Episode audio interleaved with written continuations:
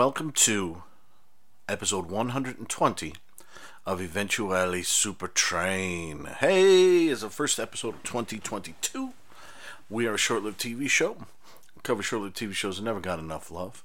Eventually, we will cover Super Train. We go three shows at a time, one episode at a time. Last year, I spent a lot of time in the intro trying to explain exactly how the show worked. Listen to it, you'll figure it out. And I hope you'll enjoy it. If, if you're new to the show, hey, welcome. You got a lot to listen to. And if you're not new to the show, welcome back. Welcome. Hope the year is going so far so good for you. And what are we talking about today? What are we doing? What are we doing? Yes, we are doing, uh, and possibly not in this order. We are discussing. Well, I myself and Mitchell Hadley, uh, the great Mitchell Hadley, are discussing Search, episode twenty-one, Ends of the Earth. I know we're getting near the end. It's a little, uh, little, little sad, little sad. Uh, then, um, uh, Mr. Christopher Blind, myself, were discussing episode five of Battlestar Galactica, which is the Lost Patrol, the Long Patrol, the Something or Other Patrol. And then Tim S. Turner and myself are discussing episode 12 of Kolchak. Mr. R.I.N.G. is the name of the Kolchak episode we're going to talk about. And um, Hope you all enjoy the show. I think I think we're we're we're uh, along pretty good with these three shows, and in a few episodes we'll have a brand new old show starting up. But yeah, please join myself, uh, Christopher, uh, Tim, and um, Mitchell, and I as we discuss these three shows and uh, play a little music. And uh, something's on the other side. Listen to this.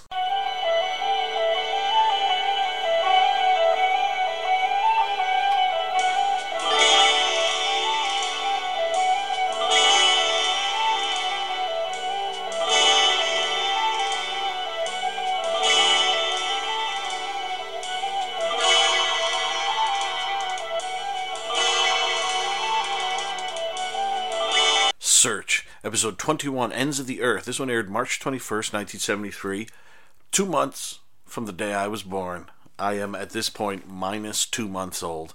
Directed by um, somebody, rather, directed by Ralph Senensky, written by Robert C. Dennis. This is the last episode with Tony Franciosa uh, playing Bianco. And in this one, uh, he is trying to find out, uh, well, basically, a guy, um, an embezzler, um, uh, apparently commits suicide but the guy's wife and Bianco don't think so. And so he infiltrates a uh, travel agency called Ends of the Earth, and it's a travel agency that is basically um, actually, I'm, I'm looking right here where I got the credits from on um, uh, uh, Wikipedia, and it says it actually really nice. It says it's a front for a criminal counterpart to the Witness Protection Program. That's exactly what it is. And he basically tries to get himself in there to see how it works, see what it is, and find out if that embezzler is still alive or what is happening. Mitchell and I are on the other side of this. Ends of the Earth, episode 21 of Search. We're in the uh, we're in the home stretch. I would call this the home stretch. Uh, only this one and two more episodes, and this one is, as you know, this is Bianco, and this is the last Bianco episode. Uh, uh, you we will be missed, sir. We'll, we'll, we'll chat about him as we go. And I have here, as always, the great Mr. Mitchell Hadley, safely ensconced in his new place in an undisclosed location. How are you, Mitchell? I am well. How are you, Daniel? I'm doing okay. How how the holidays treat you? It's uh, been since Christmas, I think. Yeah, that, it, yes, it has. Uh, it's been it's been terrific, and uh, aided by the fact that uh, we haven't had any bad weather here. Things have been. Oh, good, good. I, as a matter of fact, I think I can feel like I can say I'm in a completely different state of mine.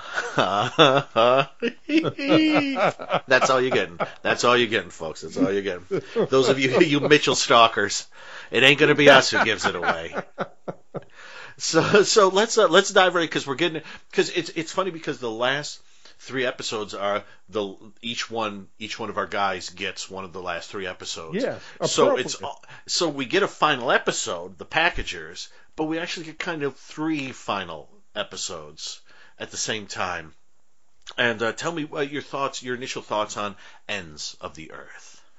Well, this is interesting because it uh, uh when I um, originally started watching it, the first thought that I had, I don't. Uh, are you familiar with a the, with John Frankenheimer's movie Seconds? Yes, yes, yes, yes. yes. The, the, yeah, the, yeah, yeah the idea that you're having your appearance changed and your identity changed and you can start a new life somewhere else. Well, it doesn't take long before we find out, and I'm not giving anything away here, I don't think, that this is a, a similar kind of situation, except you're not changing appearances. And you really couldn't when you've got uh, uh, a dependable character actor like Simon Scott playing uh, the mysterious disappearing man. You're not going to kill him off in the first 30 seconds, and you're not going to have somebody else play him the rest of the time. But otherwise, this idea of an underground railroad for people who want to escape,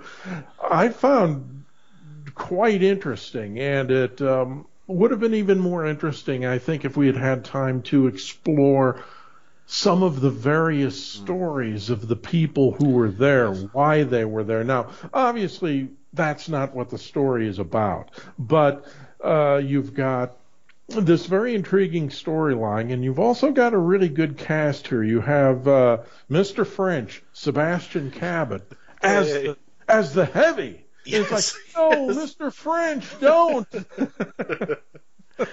and, it's a pretty fine job, yeah, yeah, yeah. You know, it was kind of. Yeah, I I, I felt that he he was uh, channeling the Fat Man from the Maltese Falcon mm. uh, throughout, but. Um, and and uh, then you have uh, the lovely Diana Muldaur mm-hmm. as um, a shady character, mm-hmm.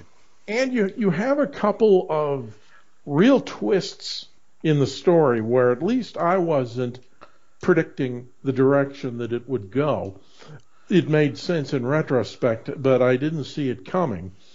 And you have some nice interaction once again between Bianco and Cam, between Bianco and the client, the, who is the the wife who uh, wants to find her husband, uh, doesn't believe he's dead, doesn't believe he was guilty of whatever he was accused of having done.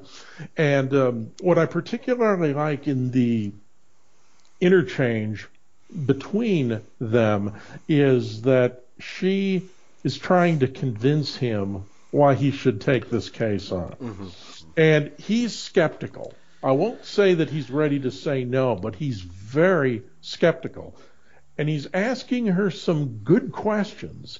Mm-hmm. And then all of a sudden she says something about booking a trip and you could see a light bulb go on over his head and from there there on he, in he's hooked and he's telling Cam no no there's something to this one and I'm going to get to the bottom of it.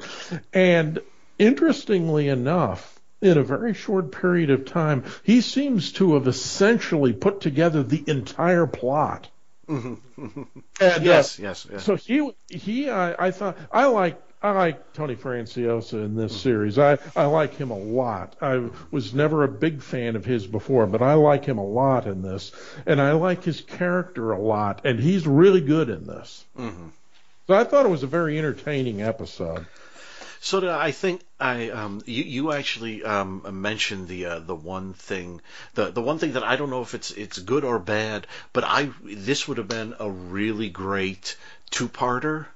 Or, or, or even if the if the show had been on for like four or five years and they did search the motion picture, Mm, yes, yes. This, could you could you imagine like you'd spend the first 40 45 minutes following Bianco as he's trailing down all these leads and he he doesn't learn them as quickly as he does in the episode. I mean, mm-hmm. the episodes some of them almost come a little too fast yep. sometimes. Um, but but sort of he's investigating it. Maybe he goes to um, uh, talk to whoever delivered the large package. Maybe he goes to talk to some people in the apartment building. Maybe he tries to maybe um, he the, he finds some actual information that you know like that wasn't the guy who got thrown out there because they say they because that's one of the things is um uh you know uh well you're you're not going to be able to find out whether that guy they threw out the window is is your man or not because they cremated him.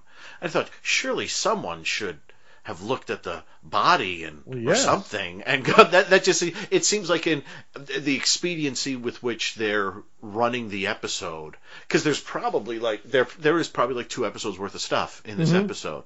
And the expediency with which they're doing that ma- makes you forget if oh he's been cremated that's why. But then you don't think surely someone would have like stopped and as similar as he looked someone would have been like no no, wait one minute. Stop No. the stop the conveyor belt going into the stove there. I've got a question. Um, and I like the thought of like if it were a movie like you'd follow Bianco for like the um uh like maybe the first 40 minutes and then he'd have the scene in the parking garage where he's talking to everyone and kind of revealing what he knows and they're and they're slowly swarming around him and he maybe tries to get away and maybe it's a little a little bit of a chase scene or something and then you think he gets away and someone clobbers him over the head and knocks him out and then it all goes to black and then when it fades back in, maybe we're back in like the probe control room and like Lockwood's there or Grover's there. yeah, And like Bian- or maybe both of them are there.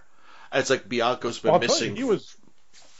Please. I was. he- I was just going to say he was very lucky when he got clocked on the head in the parking ramp. Yeah. When they come back from the commercial, his head is lying against one of those curbs, and I'm Yes. thinking, boy, if he had fallen on that curb, Oh yeah, yeah. you know, you're looking at at, at a basketball-sized welt on Yes. the side of his Yeah. head, but no, not mm-hmm. a scratch. Yeah, exactly.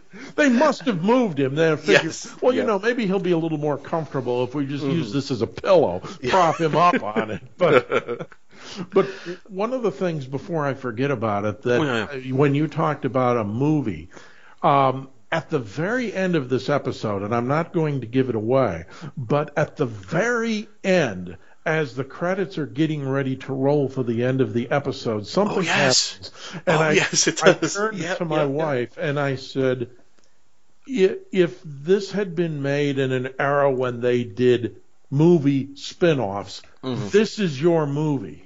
Yeah. This is the rest of the story. Yes. Yes. And I think it would have been a terrific story. And you're right. If the show had run for a number of years, uh, a it, good would, chance. it would have made a great story somewhere in there too, because it's all set up for it.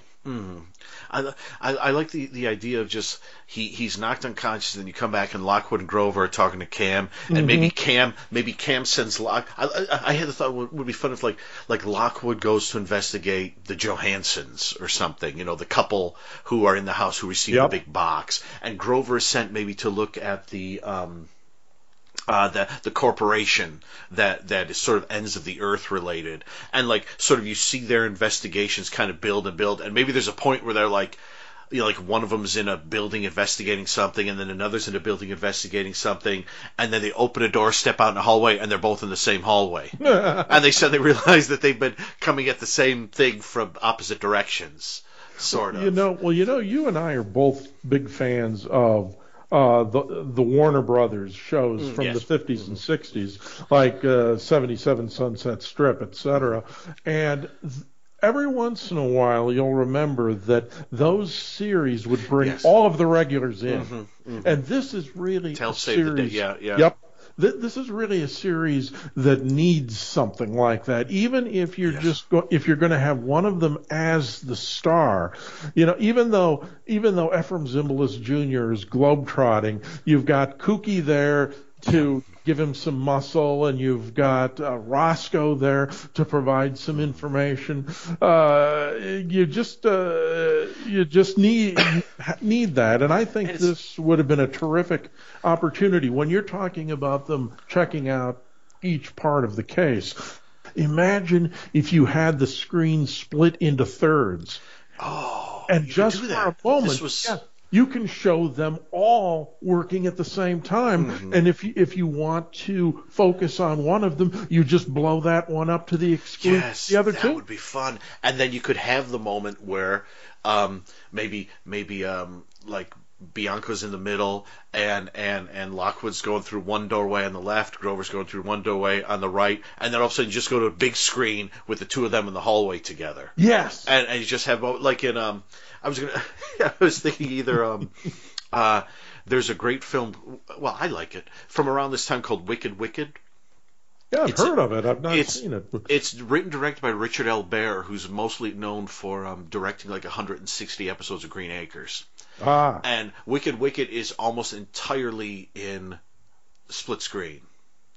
But on occasions it goes to full screen, and if you see it big, like those occasions are like whoa, those moments when it happens, they're like it, it they're very arresting. Like like you you know they're I, I'm not going to ruin anything for anyone, but that that's sort of what I thought of when you mentioned that right there. And of course, I think of like um, it's like Brian De Palma with like Sisters, where uh, there's there's a great scene where the you know like the the left side is um, I forget uh, I forget if it's Jennifer Salt's character. She's kind of like looking in a hallway trying to find something, and the other side is the guy trying to clean up a murder. And there's a moment where they oh they do this in an X Files episode too, Triangle, where there's a split screen where they oh wait one second Sorry, I've got a new phone and it's very loud, and I, I don't know who this I is. That one. I, I, I it's very loud, and I'm going to put it under a pillow. Here you go. I don't know who that is. Um, yes, don't put I, your don't put your light under a bushel basket, but it is acceptable to put your phone. Uh, phone under a pillow. Directly under a pillow. um, what was I saying? Oh, oh, yeah, I, I like that though with the split screen because there, there's a moment, yeah, in Sisters where like she, like they cross paths sort of and go onto the other side of the um, the uh, split screen. And there's in the X Files episode Triangle. It's like during the fourth act, one side is is modern day and the other side is back in like the 40s. And there's a moment where um, uh, uh, Scully and I forget if it's Mulder or the the um, it could it could be um, I guess it is. It was her and Mulder. They're running down a hallway on the left side of the screen, and her and Mulder from the, oh no, or is it her and the lone gunman? Are like on the other side of the screen, and then when they meet at the center where the line is of the split screen, they cross over onto the other sides. And so there, there's a moment where they, they there's a split second where they kind of vanish in the space, and then they're suddenly going the other direction uh, down the hallways, and they've kind of flipped the pictures. And there's a moment where both the mm-hmm. Scullys kind of stop and look at the center of the screen in confusion, and then keep moving. And so um, I, I, I like that idea with the split screens, and you, and you could do that when you're setting up like a section. You would have the split screens up that would show where everyone is, and maybe for a time you wouldn't have Bianco there. It would just be the two of them. Yeah. Because they don't know if he's alive or not. Ooh, I like that. I like, I, and the thing I like about it is, uh, uh, it's it, it, could be it could be the, the, reveals of things could be like um could be almost James Bond size, you know, like discovering that you know Doctor No's hideout or discovering um that this volcano has a huge rocket launching base in it with a hundred ninjas. No, no, the ninjas come later. But you know what I mean. You know, yes. it, it, it, could be one of those things where gradually they build and build and sort of get to a point where they're like, oh my gosh, and they find this huge worldwide network of like some good people, but mostly not so good. like disappearing and then reappearing at other spots in the world and stuff like that. And I, I, I, I think that would be, I, because I like this episode. Yeah. But, the, but but this episode is basically like a Cliff Notes version of it.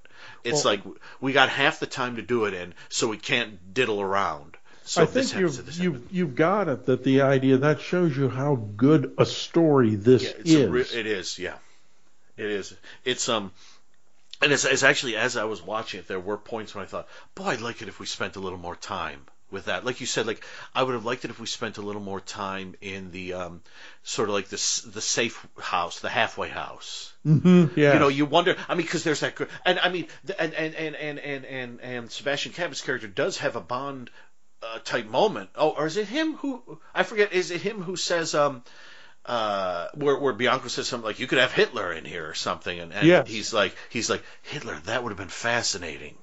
I would have loved to. And he's very Bond villain like. Like, who knows? You know, they saved Hitler's brain in one movie. Why can't they save Hitler? They say they saved him in Flesh Feast, and they saved Hitler's brain, and they saved Hitler's brain. They saved him all over the place. You Maybe can almost see him with uh, with his fingers like uh, like uh, Mr. Burns in the Simpsons. Yes, mm, yes, exactly. Mm-hmm. Mm-hmm. And it's it's it's a it's it's great because I th- I think it's I think it's a really uh, uh, well done episode. It's a good one to end um, Bianco on, and it is a nice sort of globe trotting episode, which I like. And they are in L.A. in the beginning because you can see the Capitol Records building in the background of one shot, and there's only one building that looks like the Capitol Records building. So let's, let's not pretend. um, and but it really does have a globe-trotting feel, like when they end up in Africa with him being chased through the veldt. And Tony Franciosa does some really nice jumps, or his stunt double does. Stunt- or some- yeah. yeah, it does some really nice jumps across streams and places like that. And um, um, I'm, I'm, I'm- I'm not going to rule. I mean, obviously, you, you would have known it ends in chases and stuff like that. And it's um, and they, they really do sort of go around a big. Ch- I mean, they've done that in previous episodes of the show, but in this one, it's more like um, and you could you well, you could have spent more t- time too, like when he's put on the boat. And he's taken to wherever it is. You could have spent more time Yes. lingering on that too. And um, it's it's it's basically like almost every scene in here, in a, in a movie, um, with a with a bigger budget and more time to make it, you could have expanded on everything just slightly, or sometimes even more. Yep, I was thinking that uh, you know, as suave as he is, he certainly would have tried to take some time to seduce uh, Diana Muldaur's character. And uh, of course, if he was Bond, he would have succeeded. But Mm. that would have been, especially on the ship, that would have been a natural. thing. Yes, yes, because they they would have. Yeah, you you would have. Because since it's since it's a TV it's a TV show, the stuff you see on the ship is him in a tiny cabin with a porthole and some stock footage. If it had been an actual feature, he would have been on the deck. He would have been looking around, looking out at the water, maybe trying to figure out where he was, things like that, and and it would have been more expansive. And it's it's. I, I think it. I think it is a really. I, he's um, Robert Dennis who wrote it.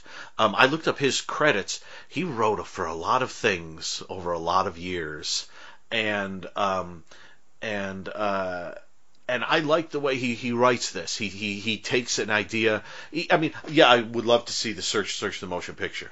I think that would be kick ass. Why don't they uh, just reboot this series? They, you think they would? I mean, and even with with the with the technology, uh, because the fun thing with the technology now is they'd be running to keep up with the villains. Yes, they would. technology. So that would make it even more entertaining if the if they would encounter villains who had the same technology. But I, I love the concept of following. It reminds me of like, well, not quite like it because you don't go back to these characters, but like Twin Peaks Fire Walk with Me, Mm-hmm. Yeah. where you spend the first forty minutes with the um the two guys, and then they kind of vanish. And then you don't see them again. But imagine if you did see them again. that would be. I'm not going to have David Lynch direct the search. Direct the search movie. Um, uh, Well, wouldn't that be as, interesting? as, as much as I'd love it, as much as I love it, I don't know that David Lynch does action that great. He he doesn't do action a lot, and so so I would I would prefer a director James Cameron. He does great action. He's one of the, he's one of the Yeah. best action. Let's have him do it. You know, let's uh, maybe someone from Hong Kong or something like that. Let's have them do it. They can bring in the action, and we can we can um, have a good script in there. But uh, but overall, yeah, I think this is a this is a, a very fine way for Bianco to go out. He gets to do all sorts of shtick with his pretending to be the gangster with his like fishing hat on yeah. and pretending He's to be kind of good in that. dopey. uh, yeah. And they they uh they they pull their their few moments here and there where it's like oh boy kind of moments. We, we won't we won't ruin them, but um there's a there's a lot going on and I I, I do say I, I I I do love the moment where he's he's in the little room that he's been tortured in and there's I want to talk to the big man, not realizing it's Sebastian Cabot. Um, but I want to talk to the big or whatever it is he says, Uh-huh. and then all of a sudden you hear Sebastian Cabot's voice, and then the wall directly in front of him rolls away, and there he is. It's uh, the, the- literally the wall in his office leads into the torture room. And it's it's so weird because at first I thought there was that was either going to be like a big screen mhm. or maybe there would be glass there, but no, he gets up and walks right in.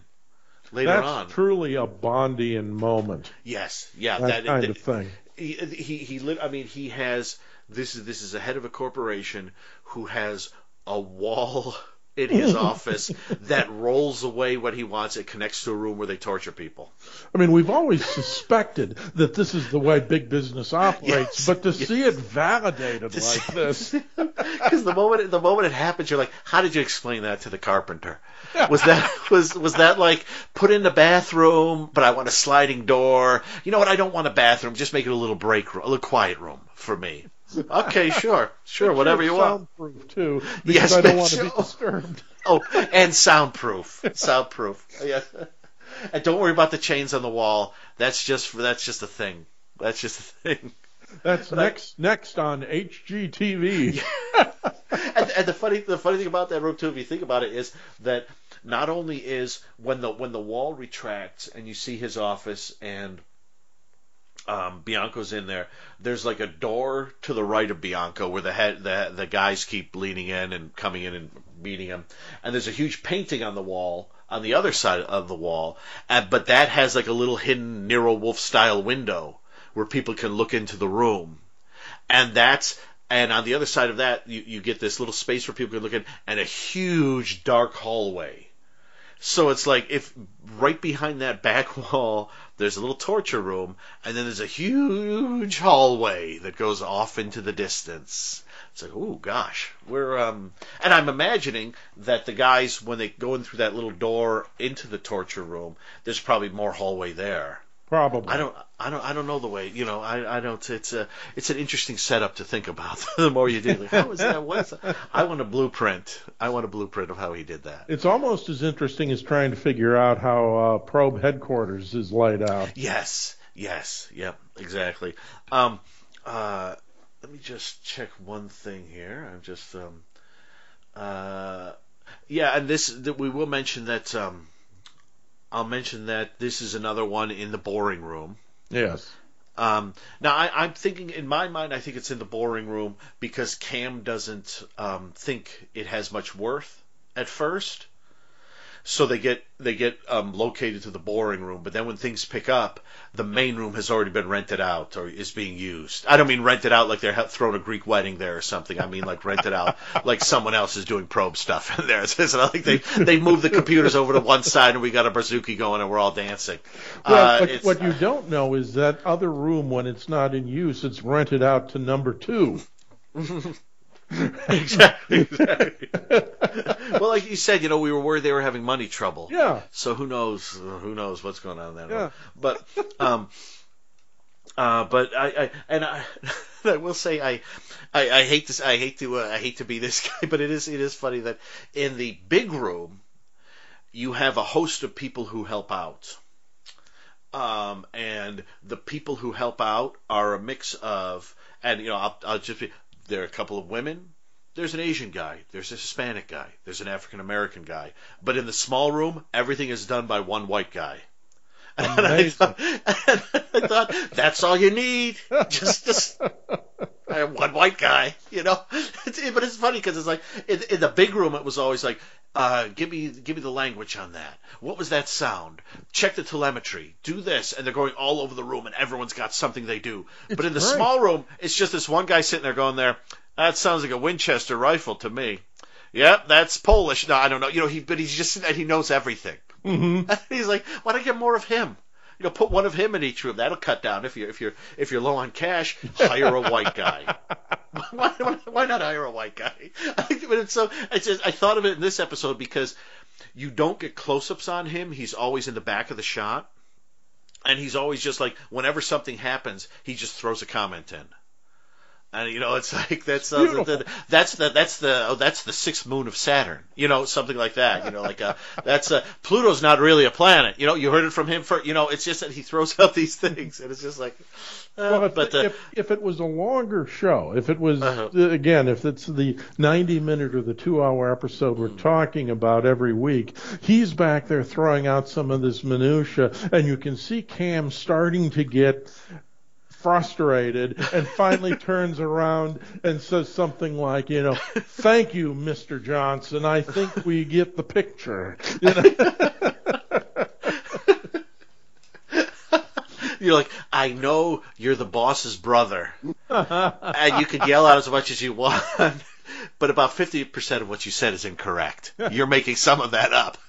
I I am not. Ooh, I smell waffles. You do not smell waffles. Shut up. No. Would you stop doing that?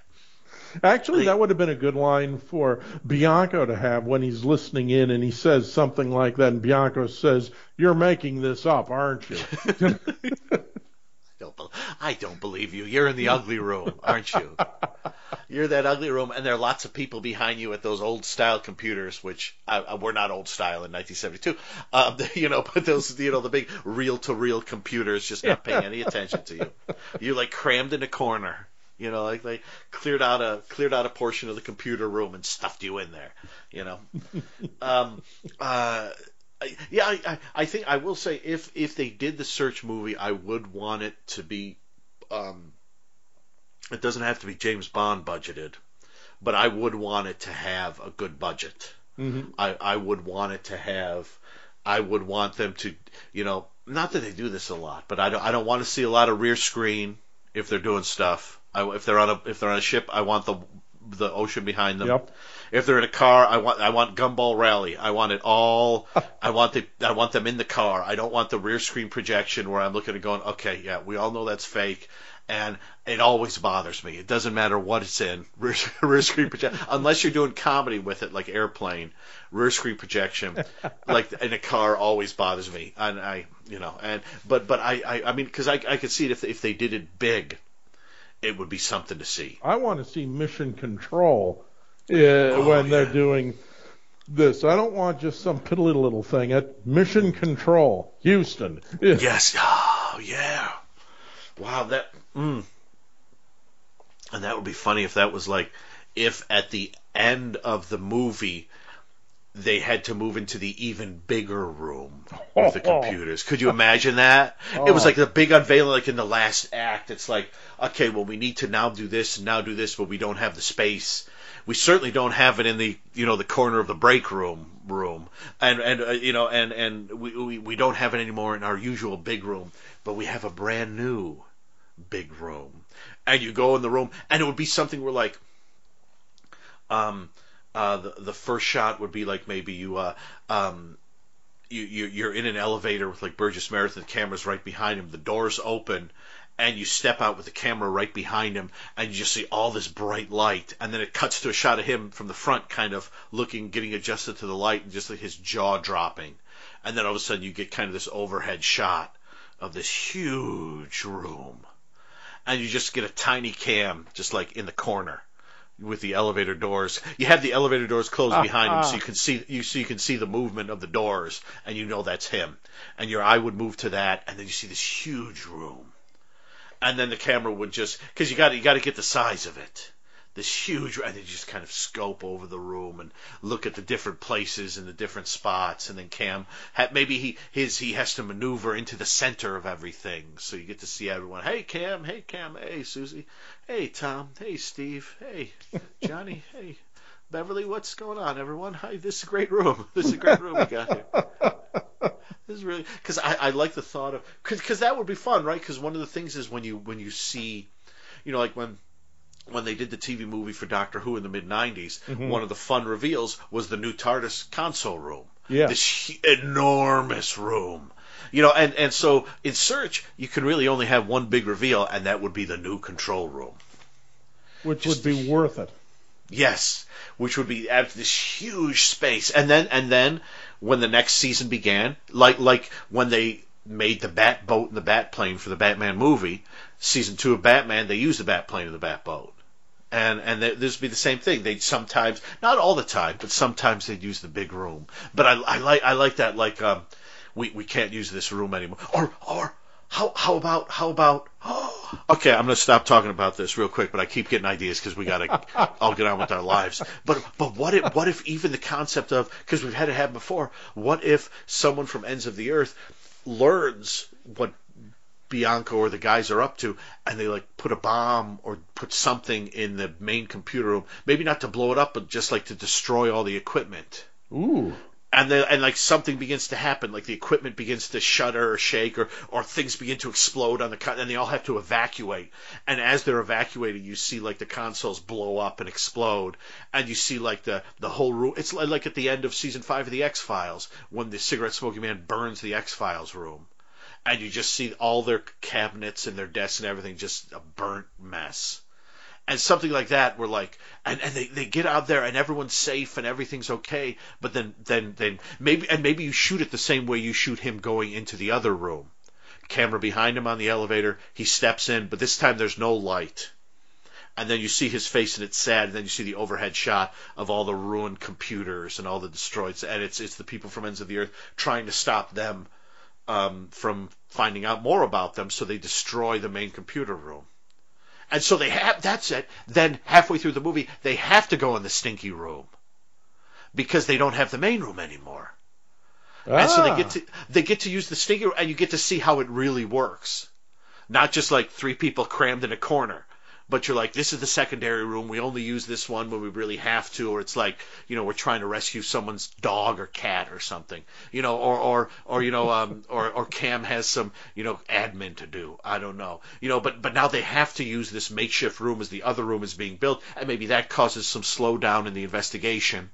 And then finally, for the last act, when everything is hitting the fan, and it's it's huge now, and maybe they're even doing like Moonraker, and they're sending people into space. I don't know. It's crazy. At the end, they go into the big new room. I love this. Take this down. Someone write this down. I'm gonna I'm gonna write this. I'm gonna write this. I'm gonna write this as a half novel, half screenplay, so we can publish it as a book. and people yeah. because if we if we publish it as a screenplay, people go, "Oh, this is a failed screenplay." But if we mix it up, we call it postmodern, and no one is any the wiser.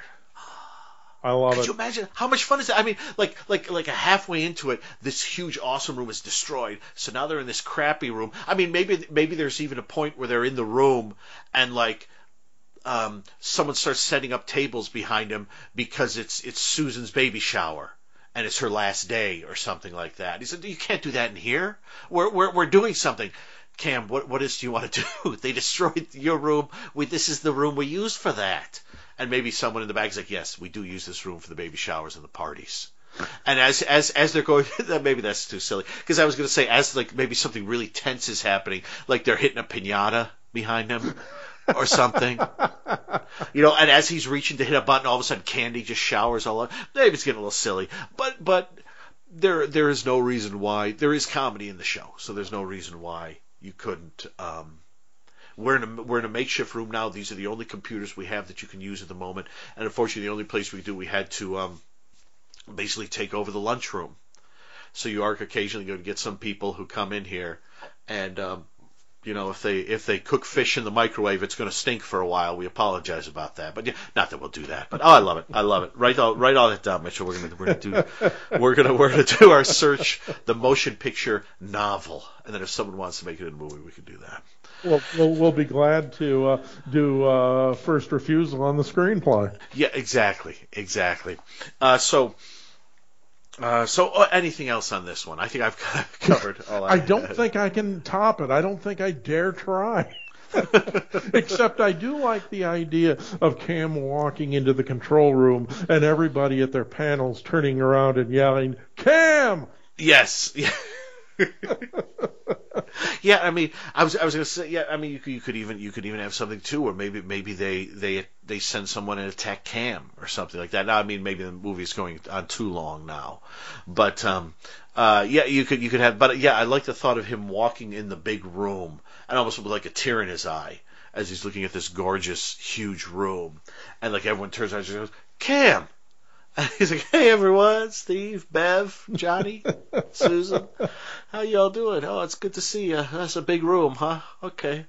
Well, let me put my little thing on here. You got my coffee?" And someone hands him a crappy styrofoam cup of coffee. And he goes, "That hasn't changed."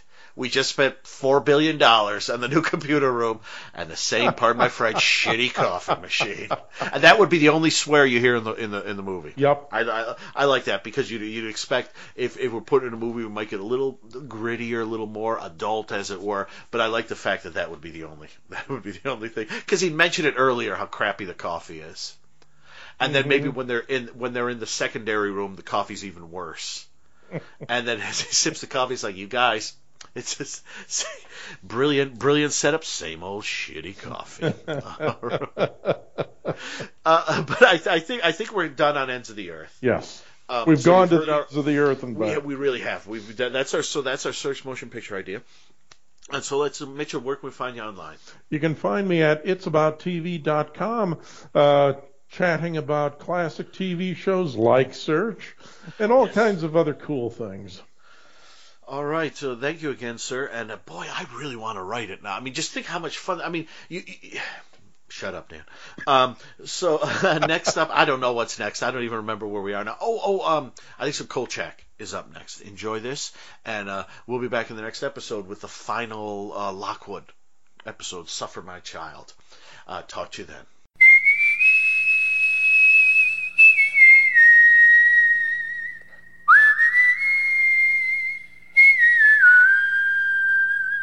Episode 12 of Kolchak. Mr. RING, Mr. Ring, directed by Gene Levitt, written by L. Ford Neale and John Huff, January 10th, 1975. This one's very simple. Scientists build a robot. This one's very simple. Scientist builds a robot. The robot escapes and goes on sort of a rampage, um, trying to survive and trying to gain knowledge and trying to give itself a face. We'll talk about that as we go along. But that's basically what this is. Some sort of strange thing escapes, and Kolchak hunts it down, and it's an android. So, uh, listen a little bit of this, and Tim S. Turner and I are on the other side. Mr. R. I. N. G. The 12th episode of Kolchak, and I have here with me the man we call Mr. 2022. Tim S. Turner. Tim, how are you? I am good. Oh my gosh. It's Mr. T I M S. No. Yeah, it's um I'm glad to be back in the new year talking about an episode that I actually really like. Oh, cool. All right, please dive right in. Tell me tell me what you think. All about it. Well, you know, okay, I think that this one uh, you know, we've heard a lot in the past about how Chris Carter always says that Kolchak was his inspiration for the X Files. This one really feels like an X Files episode. It's a very uh, serious episode, really. Uh, there's only one uh, fatality, and that's at the very beginning. And um, you you have a monster that in the end is sympathetic, and the monster's death at the end is really sad. It, it's touching, even though it's yeah. just a robot. But he's been given a survival instinct, and uh, I, I think this is actually kind of like for me, like with Firefall. I think this is like a surprisingly uh, good episode. Snuck up on you, or sneaked up on you. Yeah, because I think the the title is um is somehow one that you see and think, Mister R I N G was this for four year olds? What is this, Mister Ring? yeah. Um, but it's. I was surprised because I had I had not seen this one in a while, and as with Firefall so, so long ago, um, it's really very good. And like you said, the the opening sequence with Carl sitting at his desk saying, I, I, I don't remember exactly where I've been. I don't know how long I've been gone. Um, all I remember is the men talking to me, uh, demanding, you know, I tell the truth and breaking me down. I remember the injections and then he says more or less that at the end too, and it's very right. much. I mean, it.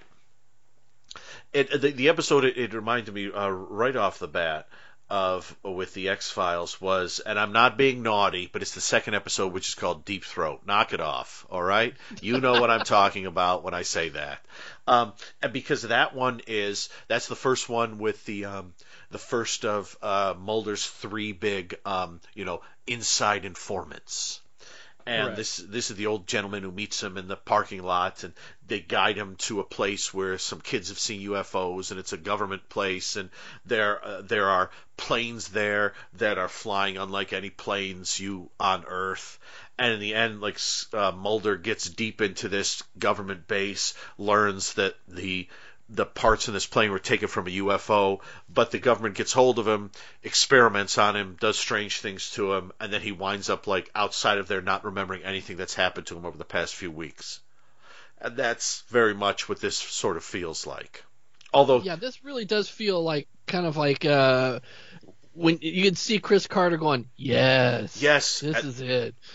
yeah, because you know he because it said he also loved The Magician too, which mm-hmm. aired I think the year before. I could be wrong on that. Don't quote me. It could be airing at the exact same time. Um, obviously, The Magician is what they're watching when Samantha gets abducted in in the X Files, and um, I say obviously like every everybody knows this. Did that sound like a jackass thing to say? Uh, should I have said it like I I do that sometimes and I say, well, obviously my mother is third cousin to Merle Haggard, you know, or something like that. You know, I'll say something and you know you wouldn't know it. Why would you? You know, but um, but he I, around this time, obviously he loved the magician and he loved Kolchak. Now, not that there's a lot of magic in um, the magician, but um, but it was a show he loved. So, but yeah, this is very much like this is this is very. I think this is probably it, it's funny like the aliens one you thought would have been very X Filesy, and it is in that they sort of lead you to a, a, lot of like a lot of the early X Files episodes. They sort of lead you to a point, and then I, I was going to use the episode Conduit, which I think is the fourth or fifth episode of the show, where you get all kinds of information about aliens and this kid and this family who might see some aliens or stuff like that, and then in the end, it's all inconclusive. And that's sort of what the aliens episode does. But this one has more of a feeling of that, like the with the government swarming in and basically, I don't know, torturing Carl or something. I don't know, but, but oh yeah. yeah, it's it's it, right off the bat. It's a it's very sinister. Uh, it's it's almost got like a, a film noir feel to it. Mm. Like uh, it's almost like the beginning of uh, of DOA or something, you know. Yes. With Carl, he he's, he doesn't quite remember all the facts. He's trying to get him onto the tape recorder as quickly as he can. Yes.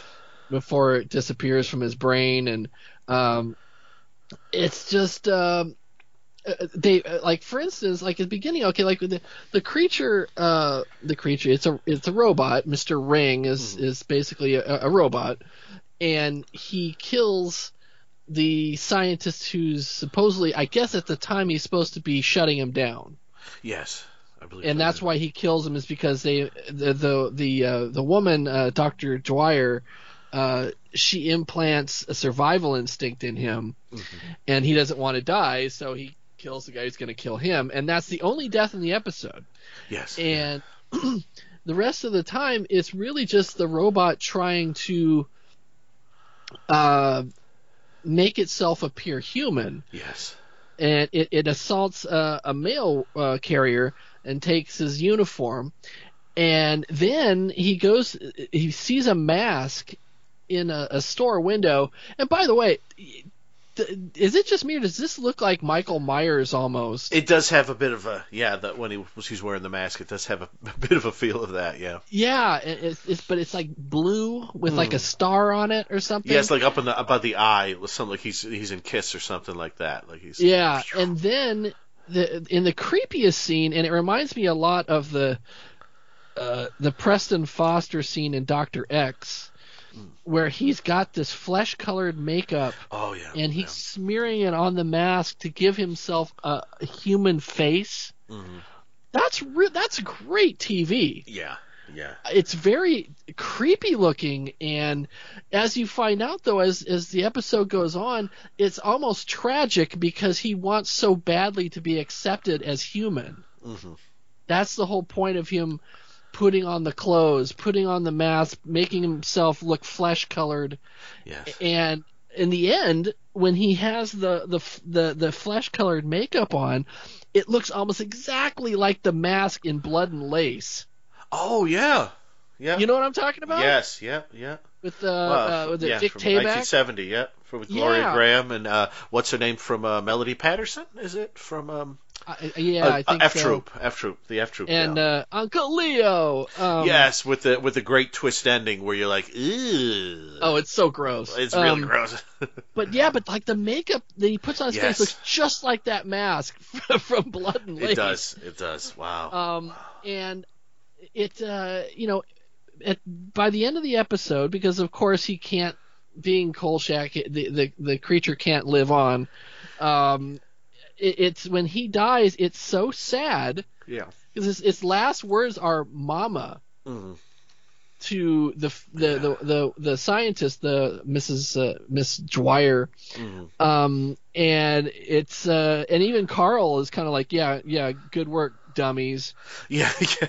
you know, basically. He's like, yeah, no, please, oh, damn it.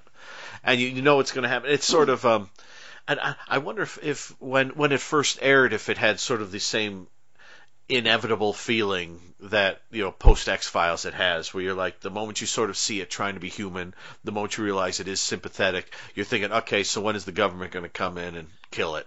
yeah, exactly. Yeah, and uh, they're they're um uh yeah he.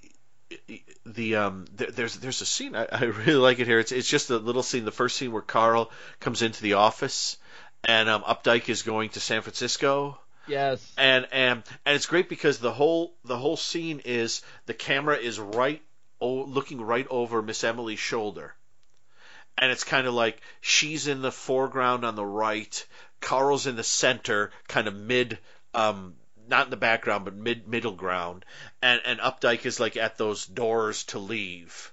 And it's really beautifully set up, and the camera just kind of sits there over Miss Emily's shoulder as Carl comes in asking what's going on. Why is he so happy? And they talk for a moment. Oh, Vincenzo's mad at you. And then at that moment, the camera kind of sweeps around uh, Miss Emily so you can see into Vincenzo's office, and you can see him standing there leering at Carl. And Yeah. it's, it's it's really a nicely it's really a nicely done scene. Well, it's a it's a, it's a great line delivered by her on Miss Yes. Emily because it's like, why is he so happy? He's like, you're in trouble. Yeah, yeah. yeah. Uh, And, Oh, you know, there's Tony like glaring at him like, ah. Uh, and Carl's in there, and he tries to be as you know nicest, nicest, nice as he can. But uh, you know something something's going on, and And Tony's got that look like you know, like your dad when you come home and you're like, oh Yeah. crap, you know you're What gonna I- get your ass beat. yeah, yeah. And sometimes you know why, and sometimes you don't. So you're like, I no. so it's a little iffy sometimes. But um, but the episode does also have Julie Adams in it. It Uh, does. the great Julie Adams playing a very drunk woman in the first scene and a not as drunk woman in the second scene. Uh, but she, it's always great to see her. I always like to see her in a stuff. We talked. She was in a search episode a few episodes ago uh, that Oh, Mitchell yeah. and I talked about. But it's nice to see her. And um, Carl has a great moment where he pulls out of her driveway and there's someone, um, a government agent, not watching him, and he kind of um, Right. and he kind of pulls up alongside him and asks him how he's doing, and and just uh, Yeah. talks to him for a moment, then drives away. Sort of the classic, um, you know, uh, if if you're wondering where I'm going next, I'll be over here, kind of thing. Well, you know the the thing that's so great about that. Well, first of all, I love the fact that the secret agent is driving a green Pinto. yes, he is. Yeah, they haven't. Got, you know, it's like Mulder Scully. They always did a little better than that when they went Yeah. to towns. Yeah, but uh, you know, because remember David Chase, you know, is the head writer, and he duplicated this scene on The Sopranos.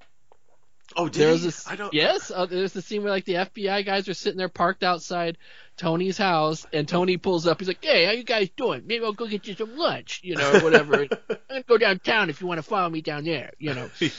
and uh, you know, so it, it was kind of a, a great little Yeah. uh, scene. You kind of go, ah, I see where that came from. You know, Mm. um, I, I I like the fact that there's a in the cast there's some some faces that are if you're you know into old movies you might recognize like Myron Healy is the colonel at the end Mhm. uh, and he was in a lot of you know, like B stuff in the 40s and 50s um, uh, Bert Freed is the captain the police Yes, captain he yeah. deals with and you, uh, you know how many people know he was the original Columbo on TV Uh, I didn't Uh, know that, or did I? I may have known that. I feel like yeah he that. was in the uh, the Chevy Mystery Hour Oh, wow. they did an adaptation uh, called Enough Rope, and he played uh, Columbo opposite. Um, oh, who was it who played um, the uh, Gene Barry character? 'Cause it's, it's basically the same story as uh, Prescription Murder. Okay.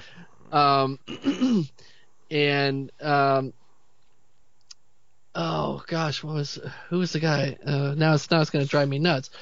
Um, You can Yeah, you can you can tell me you can tell me next time for the next yeah, episode. it, it's uh, somebody you know actually was a kind of an interesting choice. Uh, if you know prescription murder and you see Gene Barry and Peter Falk, then it's like, Ooh. oh wow.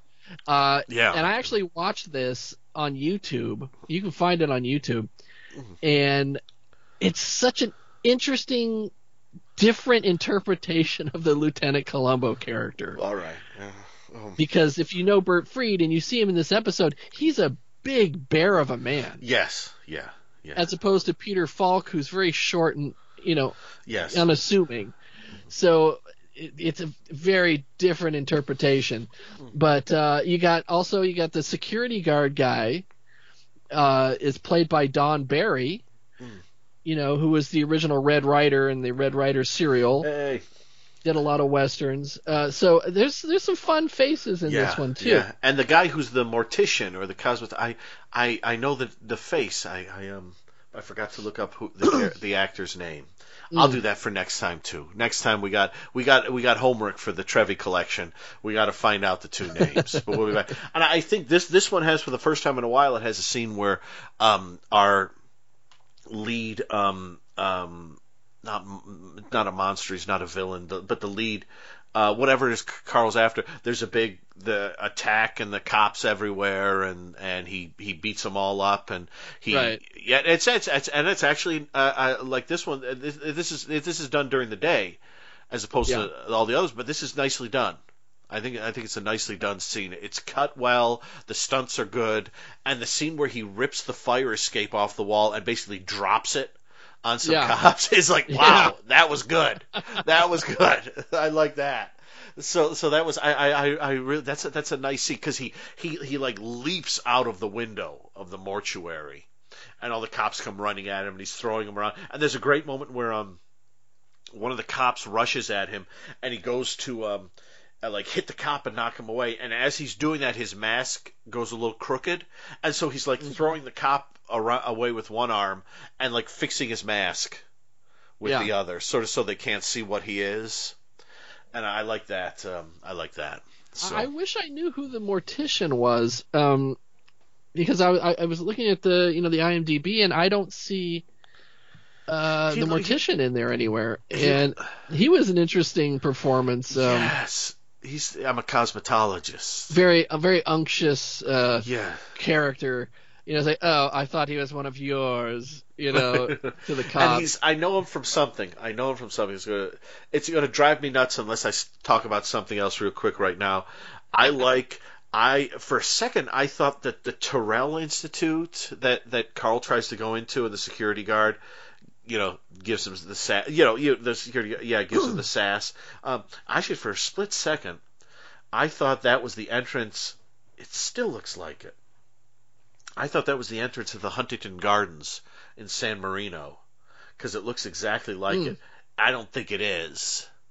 Um, but it looks exactly like the Hmm. entrance to the Huntington Gardens, which makes me think that I haven't been there in a while. We used to go there all the time, and we, they have a, like a high tea where you get um, you have the lovely little sandwiches and little cookies and biscuits and not not dog biscuits, you know, biscuits a la you know English biscuits and, and a really nice tea, and then you walk around the gardens. I haven't been there in a couple of years, two two years in fact. Wow. Oh. Ah. All right. Oh, so what else? What else do you have on this? I was a, I was a million. I always think of whenever I do that. I always think of uh, the uh, the great. Uh, um, there's a sketch in Monty Python's Flying Circus. I think it's. I forget. I th- I think it's the. It might be the one with the um, uh, um, where the uh, it's it's a murder mystery. Someone's been killed. Michael Palin plays the police officer, and then Terry Jones shows up as another police officer and starts singing a song yeah. and then and there's a moment in it where um, uh, Michael Palin is investigating everyone, and he says, "Okay, so what we know is that the murder came in, and and he sort of looks up in the air, and he gets a sort of blissful smile on his face that goes out for about five seconds." And then he looks at everyone looking at him and he goes, Oh, I'm sorry, I was a million miles away. Where was I? it's just, it's. It just comes out of nowhere. It happens and it's done. And I always, for a split second there, I was a million miles away. Uh, I forget. I think that's the one that ends with. Oh, that's how to recognize different parts of the body. Yes. Yes, Yeah. that's because it ends with Graham Chapman doing his Bing Tiddle Tiddle Bong song. And then it points the arrow points at his butt and it says the end. Yeah. Yeah. That's the there's there's like right before Terry Jones does his song I'm a little bit sad and lonely. Now my baby's gone away. Right before that there's like a two minute Agatha Christie style bit where Yeah. um I'm I'm here investigating a Burnley. Yeah, a murder. Yes, a murder. Um uh I went away again. Uh, so, um, what else? What else do you have on this one? I mean, I think I think it's an excellent episode. And it's great. It's great that it isn't. Um, it's um, the last episode was straight up horror. This is sort of sci-fi, very much um, uh, post Watergate, Watergate sci-fi kind Yeah, of. Yeah, it's definitely got a different feel. Um, it it doesn't feel like you know, with the exception of the, the that opening where you know like uh you know where Updyke's happy because he's in trouble. Mhm. Um, it, it's got a much more sober approach, yes. and you know at the end it even it is almost kind of open ended because he's like you know, well who knows what how they're they're gonna program the next one yeah.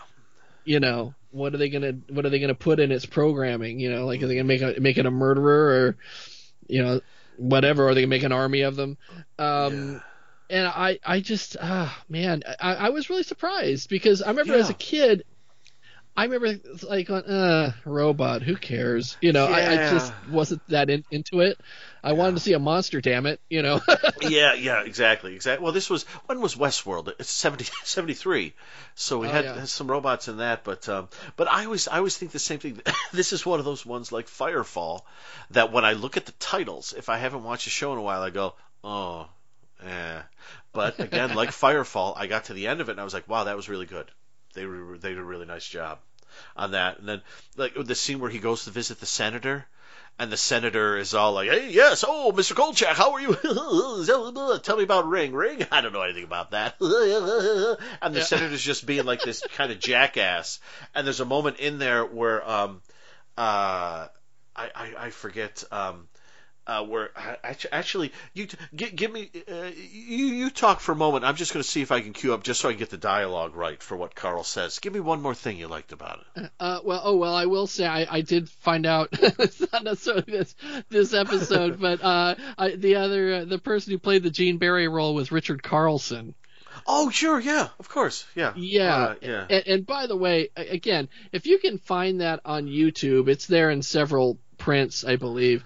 Mhm. It, check out Enough Rope. Uh, it's the Chevy Mystery Show. It's really an interesting little, you know, curio to see uh, what it would be like to have somebody else play Columbo. Um, and it's it's it's a different experience. They change some of the plot points and they change the ending a little bit. Uh, but Levinson and Link were kind of tinkering around with that before they finally got to Prescription Murder. So, yeah. um, I think, but, I think, uh, yeah. I think. Thank you, thank you for that. Was some wonderful. That wasn't that fantastic, everyone. No one does filler like Tim. No, I'm kidding. I'm kidding. It's it's like we're on, we're on like a live report, like the Rose Parade or something, and suddenly, or like the Macy's Thanksgiving Day Parade, and like the Garfield float didn't show up in time, so you just have to, you know, jam on the, the you know, the uh, majorettes you're watching or something. Yeah, they're these are great majorettes. Look at whoa, look at that. Yeah, that's fantastic. Look at the baton. Whoa, hey, that was wonderful. Thank you. I appreciate that. But it's um he's asking um so he's talking to the senator. Uh, what do you think about the the um the uh, that uh, the guy who died and they're calling it a heart attack and the senator's like yeah oh it's it's uh, oh that yeah I heard about that it's a tragedy a great man a great man a, a great mind oh that's and Kolchak says that's all great stuff for the campaign trail but we're not there right now, and I'm not exactly Jimmy Olsen, cub reporter. So why don't we just talk to each other like two grown-up human beings, Senator? And I like that because that's the moment where the senator like turns turns against him.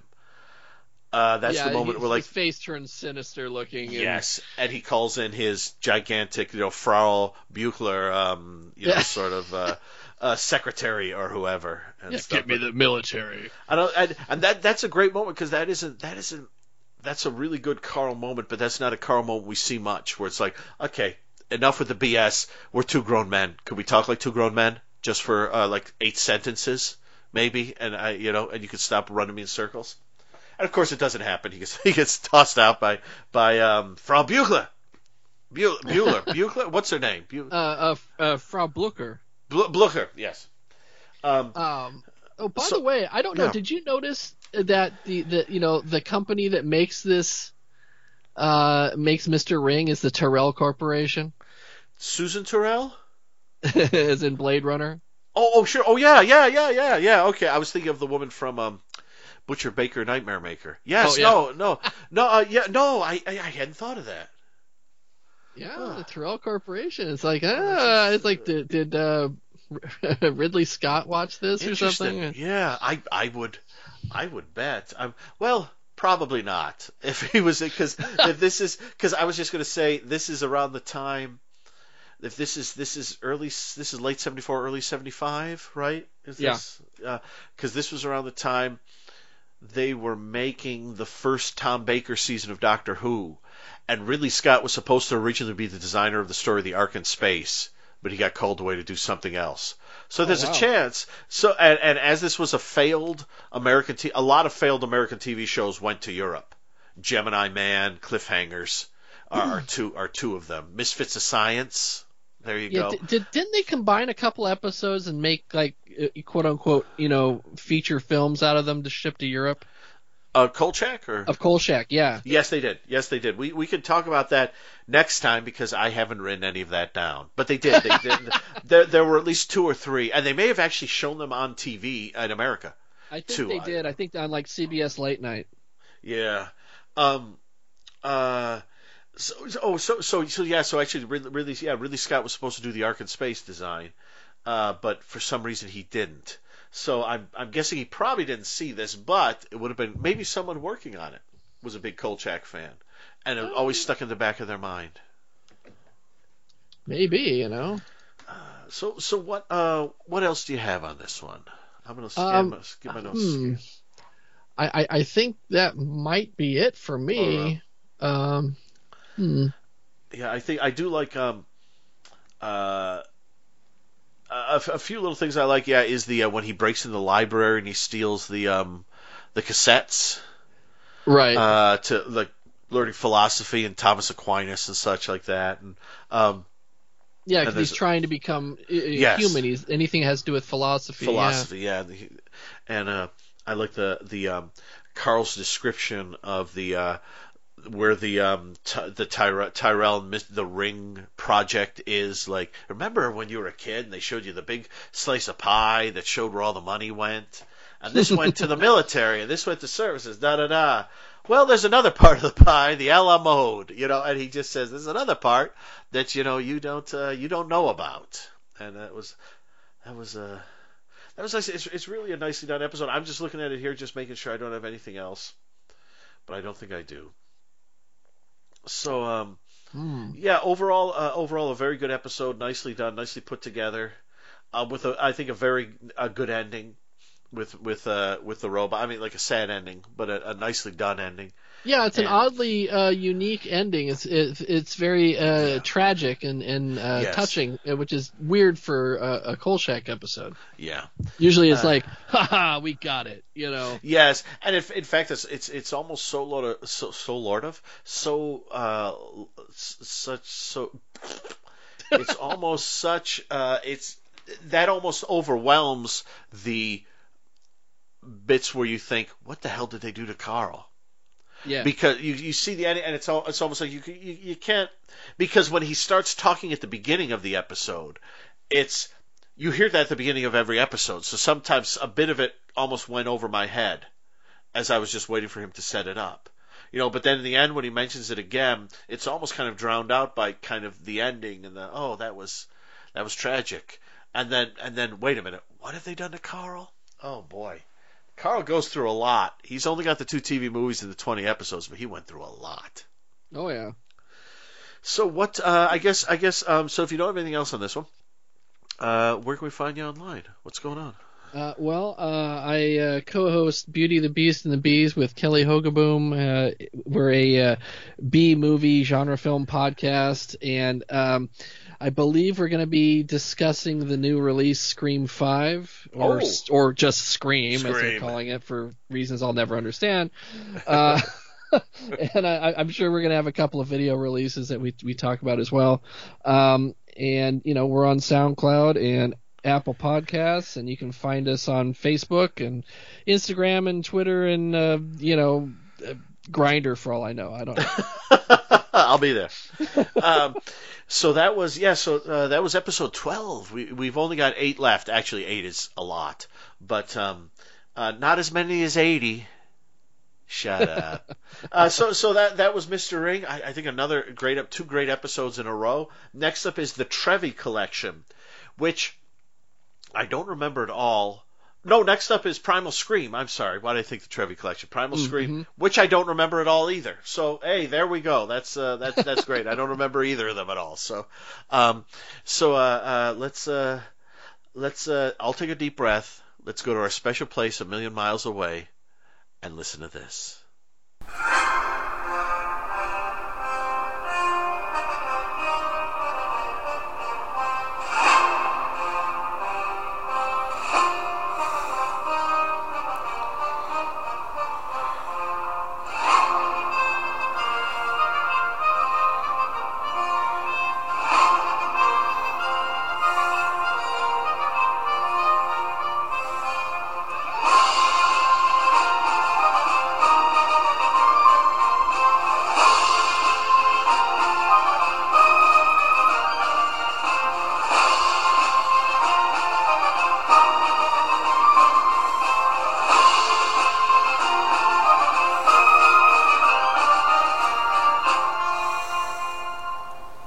Battlestar Galactica Episode 5, The Long Patrol, written by Donald Bellisario, directed by Christian I. Nyby, NYBY the second. October 15, 1978, Starbucks is out flying an experimental Viper and has it uh, stolen from him by a smuggler. Somehow, as he's looking for it, he winds up on a uh, planet which is a giant, basically penal colony and the the prisoners have been there so long that their children take over the sentences for them, and the guards are there so long that their children take over the guarding for them. And Starbuck is trying to get out of there, but everyone's kind of uh, they make this stuff called ambrosia, which everyone's kind of getting a little tipsy off of. And Starbuck also discovers, as folks are folks are looking for him, that um, there may be a clue in this colony to the location of Earth. I'll play a little blast of something. Mr. Bly and I are on the other side contrary to what I thought previously, this is not the Lost Patrol. This is the Long Patrol. And I'm here to talk about the Long Patrol with the great Chris Bly. Chris, how are you? Hello. Hello, Daniel. I'm pretty good so far. And how about you? Doing okay. I don't know why I thought this was called the Lost Patrol. I think it's it's the previous three episodes had Lost in the title. So for some reason I thought this was Lost too. It's just long. I don't know. Is that sounding perverse, or is that uh, I, I don't know. I, I guess it might have. I mean, because we had other long things going on there, and just we kept we kind of got a little lost in the shuffle there. But somehow, yeah, you know, it just we just realized no, it's not just lost, it's long. So it's like uh, uh like yes. it's like Boxey said in one of the episodes. It's like, no, it's not just not because something's wrong with the person. It's just slow. So in that case, slow could also be long. So long, yes. Welcome to the long, slow patrol episode I've forgotten of Battlestar Galactica. It's some it's some great episode. It's for, wait, it's one, two, three, four. It's the fifth one that aired. So, Chris, pardon me while I cough. What do you think of this one? Oh, well, this is another one where we focused on one character uh, past the other. Like the last one, kind of was like an Apollo episode. This one was kind of like a um, Starbuck episode. Hello.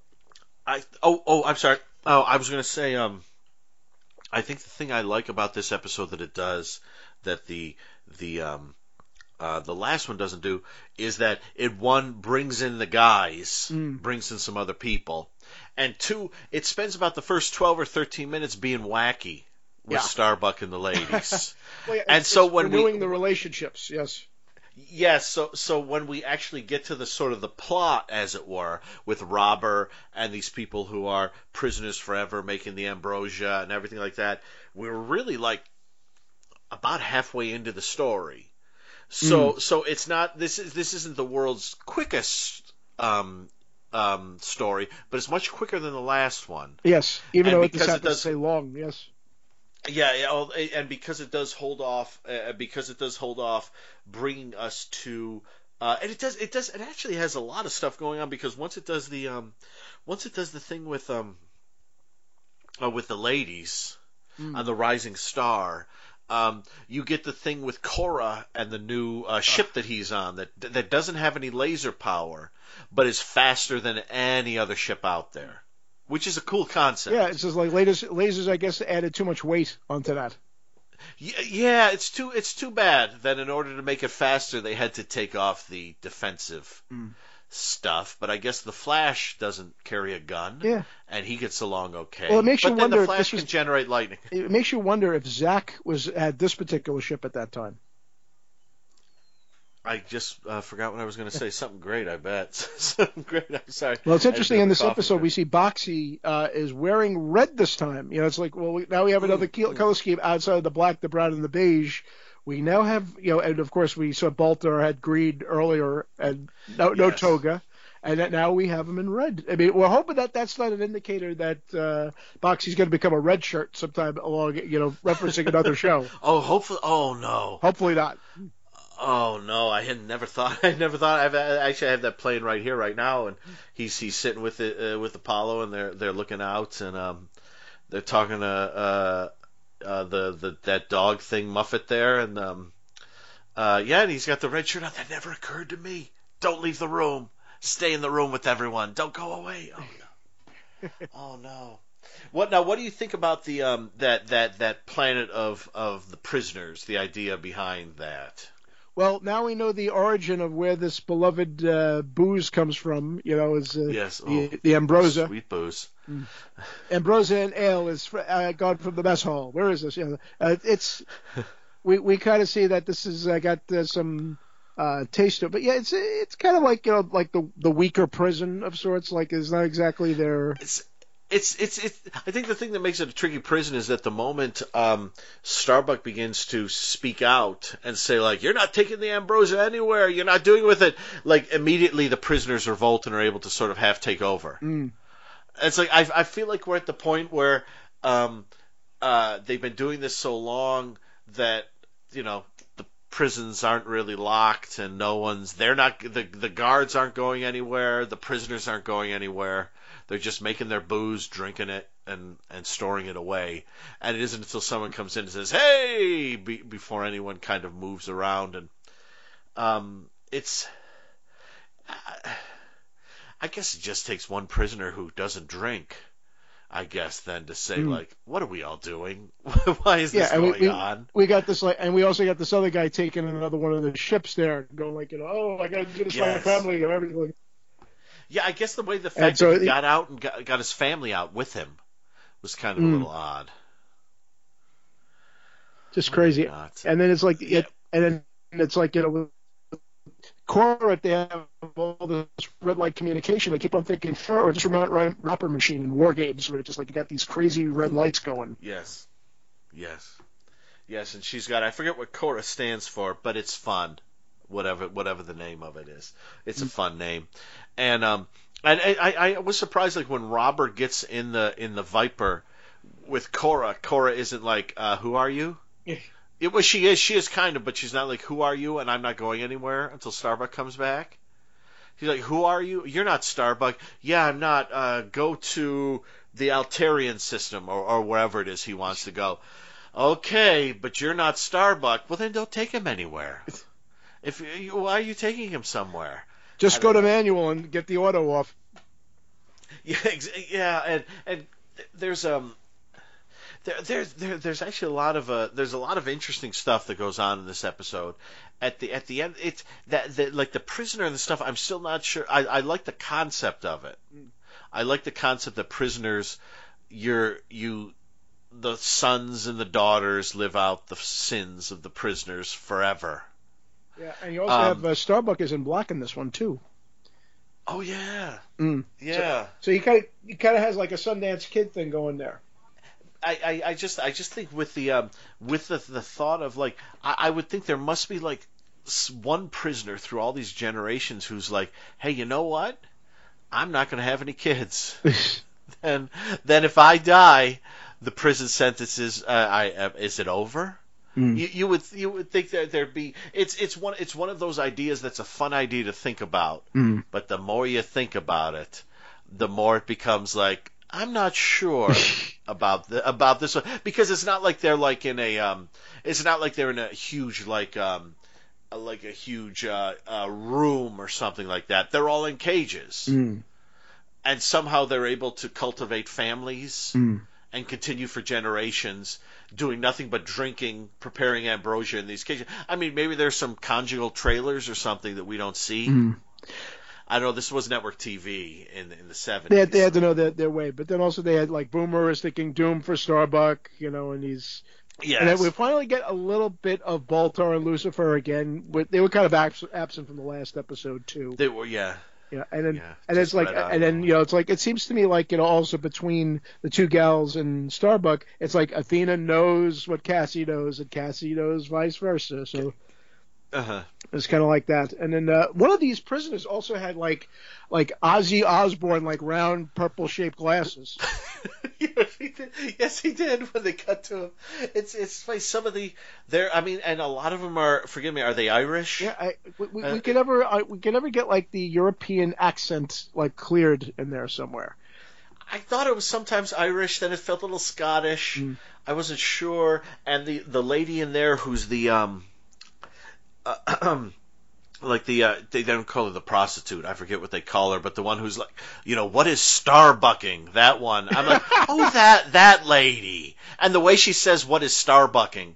I, I'm sure should have probably been. I was offended by the way she said that. That should, surely should that should have been trimmed. they're lucky enough they But- got Freudian at, at one point in there. just the and then she says it once, and you're like, "Ooh, that sounds very naughty." And then when she says it again, you're like, you're like you're expecting all the kids sitting with mom and dad to go, "Mommy, what's starbucking?"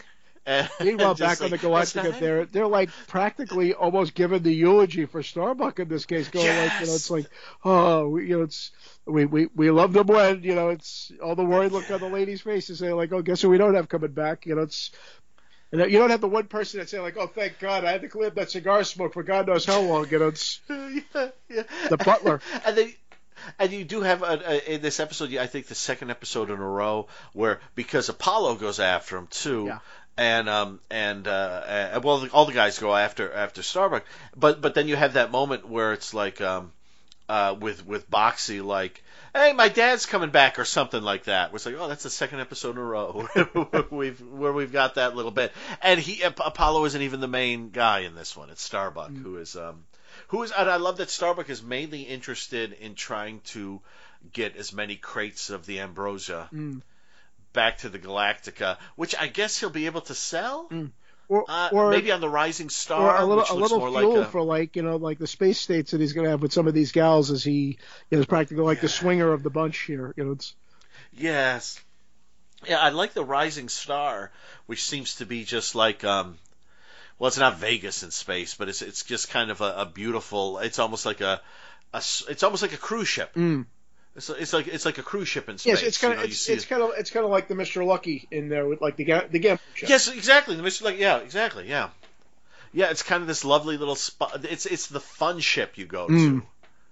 and it's like, why wouldn't everyone just spend all their time on that fun ship? Yeah, and I, I, and uh, you you might bump into Brett Maverick at some point there. exactly, exactly. And you, you, um, although although you do think, of course, the last time they all went to like a fun place like this, there were Cylons and monsters in the basement. So maybe maybe the Rising Star is holding some secrets. Yeah, and not only that, the Cylons do have their little moments here and there on this episode. Not as much as some of the other ones, but what's weird No, is when they did a close up on the ship, it almost looked like is it me or did I see that the the Cylon ship of three? They always have like they always seem to have three in there on There every were the ship. three, yeah. It- This one looked like it had like Venetian blinds on it or something like. It it not not only did it have Venetian blinds, but it looked like they were either all drunk or the cameraman was falling back and forth. It looked like they were doing like a wacky sort of Batman fight scene yeah. kind of thing when you see them. It looks a little weird. It's, yeah. The Ambrosia has taken effect. Yes. the, the Cylon Ambrosia, that's the worst. I, I, I, the, the thing I like about this one is that um, one of the things I like about it is that the Cylons are only really brought into it because, like in the in the previous episode, the Cylons um, appear uh, apart from Red Eye, just appear at the beginning when when Apollo is taking them away from the Galactica. But in this one, you get the thing where Boom, uh, Boomer, sorry, where um, uh, Robber steals the uh, Boomer's there too, but Robber steals the the ship, Starbuck ship, and is transmitting a a merchant code to try to find um, the he wants someone to give him directions to a planet where he can sell the ambrosia. But the problem is that the merchant code is going out, the Cylons are getting it, the Galactica is getting it, and they think it's some sort of coded military thing. And so the Cylons send three ships after it, and everyone in the Galactica is standing around going, "What the heck is this?" And it, but it's a merchant code that none of them recognize, which Cassiopeia uh, does. And um, but I, I kind of like that moment that the, the Cylons weren't really involved at all until this guy stole the super fast ship Yep.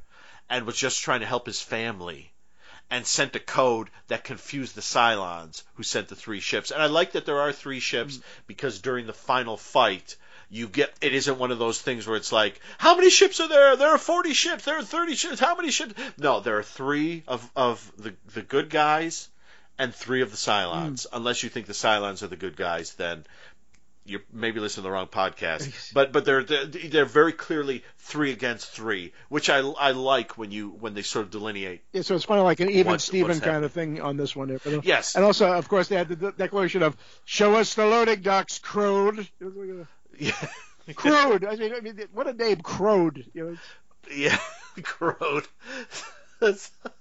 Oh, Crowed. Ah, Crowed. Um, uh, what what what else on this one? I mean, I think I I'm it's I I prefer the episodes that are the more epic ones, but I think this has enough going on in it. To it's it's not like I didn't cheer at the end of the episode, but it was also but I like, enjoyed it was like adding to the mischief that is Starbuck. You know, go like, oh, Starbuck, come yes. It's like, like the Ambrosia all goes up. It's almost like when you see some of these movies go like, I've I've robbed them of all the money and I'm going to be rich. And then at the end, of course, the, the Oh, doggy no. the doggy comes and you know uh, takes takes all the, the suitcase and the money goes flying. It's like, uh, well, it all falls up. in the Yeah. river. Yeah, yeah. It would have been a beautiful, Yeah, that- it would have been a beautiful uh, farm there with that stuff there. Ah, yeah, it's it's it's it it, it has. I, I think I think it wins out as far as like if last one was Apollo and this was the Starbuck, this one definitely wins out for me because it's um uh like I said, I'm not 100% convinced by the prisoners and everything, but the the fact that they have the wacky in like the first act, and then and then the traveling in the ship and what the heck is going on in the second act, and then the second half is with these people and the ambrosia and the, and the Cylons and everything like that. I think um I think that's the way to do a one hour episode like this. You got you got to have more than just a simple um the western thing that was in the previous episode. That, that, that it simply wasn't wasn't enough. Yeah. I Yeah, think. this is this is like that was that was like the once is not enough episode, and this one is like okay, we're gonna throw a Yeah. little more, you know, throw a little like tiny space battle there with um yes. with uh, what's it uh, uh Starbuck having almost like the Tron helmet on here is is Yeah, yeah, yeah, and and we'll get um and and we'll have the guys show up too and help out, and then we'll have a big uh big battle around the people and everything, and um uh I think yeah I think I mean I I think if if we're gonna for the one hour episodes I prefer this to the previous sure. one. And you know, once And I- again, there's always a Muffit question. The Muffit question that comes up here is: Does Muffit get boozed on Ambrosia? We never know. yes, precisely. And um, I, I, I, I will say I, I, I do like when they land on the planet. I mean, the, the last planet they landed on wasn't um, wasn't a big hoot, but I, I like when they like the fun, one of the interesting things about this planet is that all the prisoners and all the people there. Even though they are prisoners forever, even though they are guards forever, they believe they are fighting, and Mm. well, they're not. They're not. But they believe they're on the side of our good guys. Yes. Down with the Cylons. We're we're going after. You know, we're the we're we're all for the. Um, I don't even know what we call our good guys. What do they call the Imperial? What what are The, they? the colonial army, the uh, the the Yeah. Okay. the the Imperious fighters with the Imperious leader. I, I will go for any of those as being the right one. But but but I do like the fact that there's because obviously there there are there are tons of planets that they're going to land on as they're looking for Earth that are uh, filled with people who have no idea what they're talking about. And I like that this one is just filled with these people who spend all their time making ambrosia that just sits in a warehouse, but they think it's going to help make everyone nice and happy yeah. after long battles and help them defeat the Cylons. Help them defeat the Cylons, get back, have the big uh, banquet on the Rising Star.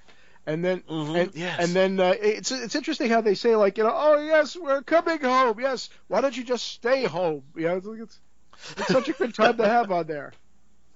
yes, we need please because we need we need even more groups of people on these ships. This ragtag group of ships, please. We need to we need to hoover up yes. everyone from the planets. The what, what, what did you think? What what did you think of the um?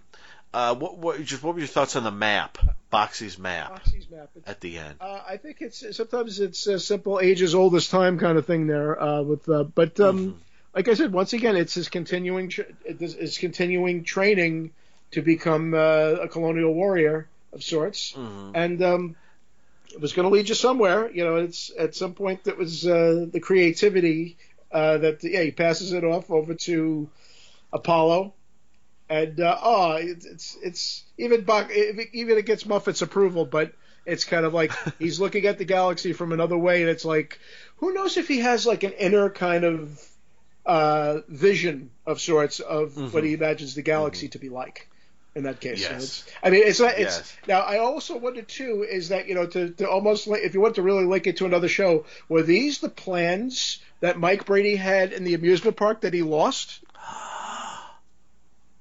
They could have been. Hmm. That's that might be another podcast. Mm. That was, but just a thought when anybody brings what, like a rolled piece of paper and maybe a tube, yes. you know, just the thought, you know, that way that it, mm-hmm. there could be something linking into that uh, verse as well.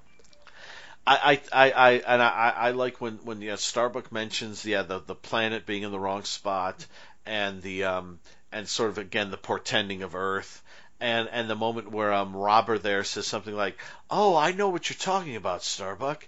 Uh, my dad used to say there was a man in the cell next to him, and they called him the Silent Man, mm. and he just drew planets and stars all the all all the time on his ship, and and everyone at the everyone at the table is looking at him like, what?